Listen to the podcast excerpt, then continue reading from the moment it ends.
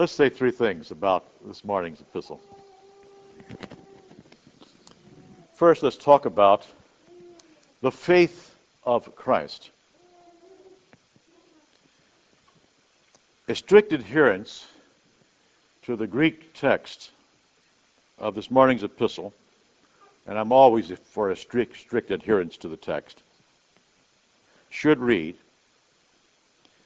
A man is not justified by the works of the law, but by the faith of Jesus Christ. Hear it again. Man is not justified by the works of the law, but by the faith of Jesus Christ. Now, I have a whole bunch of translations of Holy Scripture next door. And I went and looked and see how that was translated in a bunch of versions. God bless you. As far as I could discern, the last English translation that got it right was published in 1610. And everybody after the King James Version has blown it.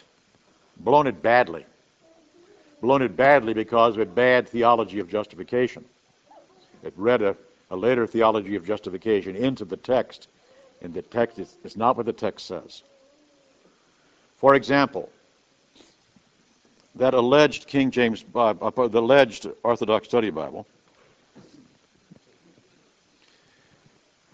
in its footnote, in the footnote the text, gets it right. The footnote gets it right. But since they followed the, King, they followed the New King James Bible in the text, they get it wrong. It's one of those places where the text is wrong, but the footnote is perfect. I, I recommend that wonderful footnote in the in the Orthodox Study Bible, but not the text that, that's up there, which uses the New King James Bible, which is not an Orthodox text. It's simply a watering down of the King James. It's not a, it's hardly hardly merits being called a translation at all. But that's not the only one. The RSV, the TEV, I think that's today's English version, which means it's already out of date. The Biblia Jerusalem, the New International Bible, all read, A man is not justified by the works of the law, but by faith in Jesus Christ. And that is not what the text says. The NEB, and Phillips are substantially the same faith in Jesus Christ.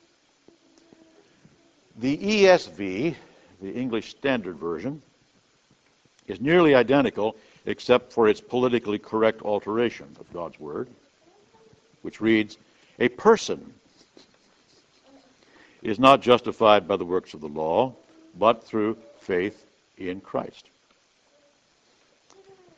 Greek is not that hard a language that anybody should get it wrong for about 400 straight years and, and, and not get it right. It just seems to be kind of pathetic. The text says, it says, literally, it says it twice, a man is not justified by the works of the law, but by the faith of Jesus Christ. The clear problem with these mistranslations is that they are unable to deal with the notion that Jesus Christ had faith. They reflect a loss of perspective, a perspective that was traditional in the Christian church and preserved in the King James Bible, namely, the faith of Jesus. These new translations are unable to look upon Jesus as a man of faith. They think that faith is something that Christians have, but somehow Jesus didn't need it. There, it's really hard for people to accept the incarnation. It's really difficult for people to believe that the one mediator between God and man is the man Jesus Christ. It's really hard to, they want to slip away from that. I remember teaching college, oh, 30 years ago. Yes, oh, more than 30 years ago. Um, had this one student. She was a very devout young lady in her early 20s, very devout, a, Southern Baptist. And when I was talking about I guess it was a New Testament course. I was talking about the incarnation. She said, I can't believe that. You mean he had bodily functions like the rest of us? Well, there are references to him being tired, for example, falling asleep in the back of the boat, even after, even after his resurrection, eating a honeycomb. This is clearly not the view of St. Paul, according to whom we are justified before God by the faith of Jesus himself. What Paul affirms here is not that we are justified by our own faith. We are justified by Jesus' faith. If we are to use the, the uh, exchange of idioms, that God believes in God. Jesus' faith was the source of his redemptive obedience to God.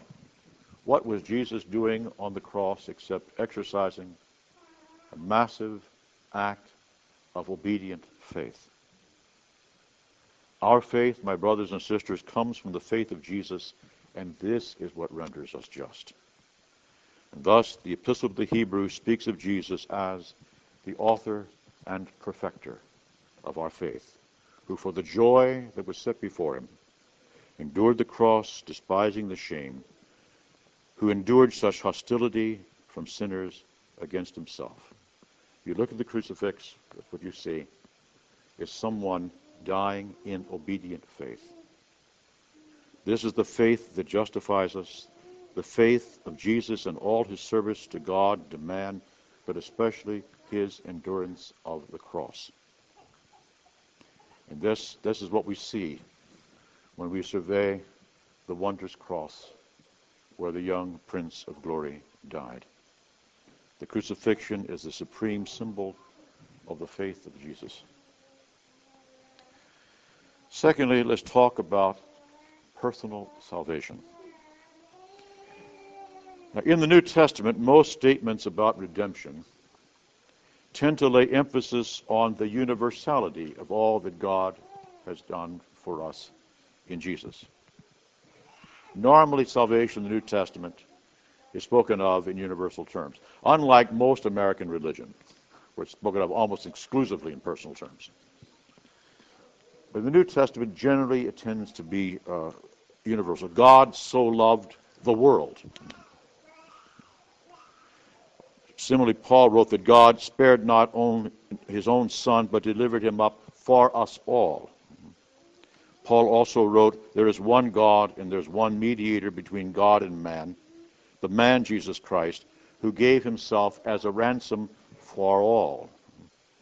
The words of Jesus over the covenant cup stress the same perspective. This is the blood of the new covenant, which is shed for you and for the many. Earlier, the Lord had said that the Son of Man came not to be served, but to serve and to give his life as a ransom for the many. And texts of this sort abound in early Christian literature, insisting that the blood of Jesus was shed for all men. Now, I'm glad that's there. Otherwise, we might believe something really stupid like limited atonement, or something like that. Apparently, you don't. Okay. More rarely does the New Testament speak of Jesus' love for each person. It doesn't do that quite so often. But there are times the parable of the Good Shepherd tells how he goes out in search of one lost sheep. In the Gospel of St. John, the Good Shepherd calls each of his sheep by name. And when the Gospel of John speaks of the Holy Eucharist, unlike Paul, the Gospel of John speaks of the Holy Eucharist, the emphasis is again on the singular. He who eats my flesh and drinks my blood, I abide in him, and he in me. The same accent is found in the book of Revelation. Behold, I stand at the door and knock. If anyone opens, I will come to him and eat with him. Now, such expressions of personal intimacy with the Lord are not so common in St. Paul, but today's text is one of them. The life I live now in the flesh.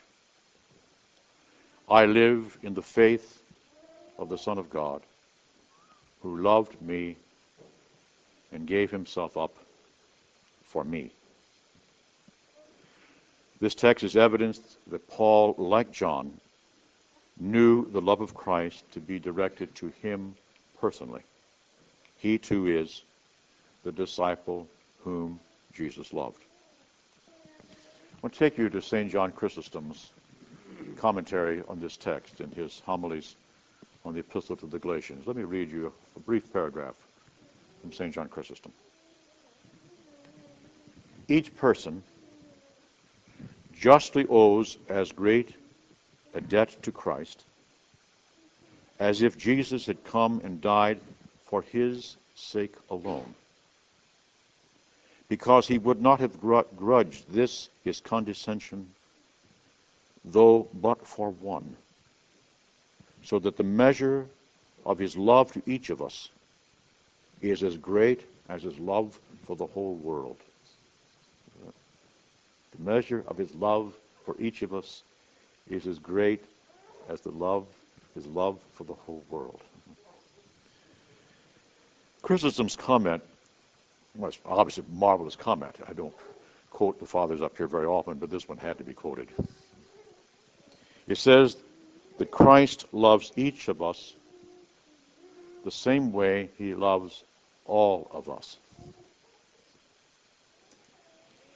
Perhaps we've got a good analogy, a faint analogy, but a real one.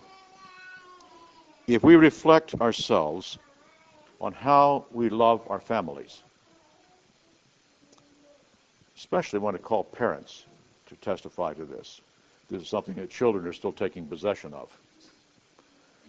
But, but parents, think about this. Within our families, don't we love each as much as we love all. The love we have for our families is concentrated in each child. I think we all sort of know that, don't we? That's why we don't say we love one more than another. We, we love each with the love of the whole. And this, my brothers and sisters, is how Christ loves us. And this is why he died not only for all of us, but for each of us. And thirdly, let's talk about Christ living in us, because that's what justification means. Justification is not a forensic act of God from the outside declaring somebody just. God, justification comes by, some, by God's Holy Spirit entering into people and sanctify them from the inside. Here's, what, here's how Paul describes justification. I have been crucified with Christ. It is no longer I that live, but Christ lives in me. It is no longer I that live, as Christ lives in me. The acceptance of the crucifixion of Jesus Christ into our hearts places within us a new source of life and identity. I must die for Christ to live in me. This is the hardest of messages. I wonder how often we, we, we see how hard it is. The message that I must die and I must die every day. The Christian message is not I must be fulfilled. It's not I must be satisfied. It is not, I must reach my full potential. It's very simply, I must die. Christ's own faith is the model and exemplar of my own. These are the hard words. It is no longer I that live. It means that in grace, my brothers and sisters, the self must go. In the pursuit of Christ, there is no place for selfishness, self centeredness, self preoccupation, self absorption. They are the enemy. The destruction of all of these things in our hearts is what St. Paul calls a crucifixion. I have been crucified with Christ. Now, how is this spelled out? How does this play itself in practice? The crucifixion of the sinner has particular respect to the flesh and the world, because two more times in the Epistle to the Galatians, Paul will return to this theme a personal crucifixion. With respect to the flesh, let's talk about the flesh first. We really have to die in the matter of the flesh. Paul, a little later in the same epistle, says, Those who belong to Christ have crucified the flesh with its passions and desires. The flesh must go. And again, with respect to the world, Paul writes in this epistle's last chapter But far be it from me to boast in, except in the cross of our Lord Jesus Christ, by which the world has been crucified to me and I to the world. In our relationship to our flesh, in our relationship to the world, we experience the crucifixion of Christ. To embrace the faith of Christ, to embrace the cross of Christ, is to experience crucifixion with respect to the flesh and with respect to the world. The flesh and the world comprise what St. Paul calls the old man. And he writes of it in the Epistle to the Romans. This is in chapter 6, verse 6 of the Epistle to the Romans. We know that our old man was crucified with Christ in order that the body of sin might be done away with, so that we would no longer be enslaved to sin. I'm still waiting for the, the new translations to translate the old man as the senior citizen. I'm, I'm, I'm, I'm, waiting for this. You see, the, the senior citizen is a fairly harmless person. the old man is really bad. Uh, you remember that famous novel of Hemingway, The Senior Citizen in the Sea? Okay. There's a real problem with, with translations like that. I say, the, the senior citizen is a fairly harmless creature, but the old man is really bad. He really must die. We Christians have no hope, my brothers and sisters, but in Jesus Christ and what he has done for us. He is our one confidence in life and in death. We place all our faith in Jesus' faith. We cling to his cross as the source of our strength and our solace. For his sake, we put to death the ways of the flesh and of the world in order to conform our lives to the pattern of his cross. In doing all of this, we are justified because Jesus has replaced the law. He is our only law. We Christians have absolutely worthless lives apart from Him we place all of our eggs in one basket. It is an Easter basket.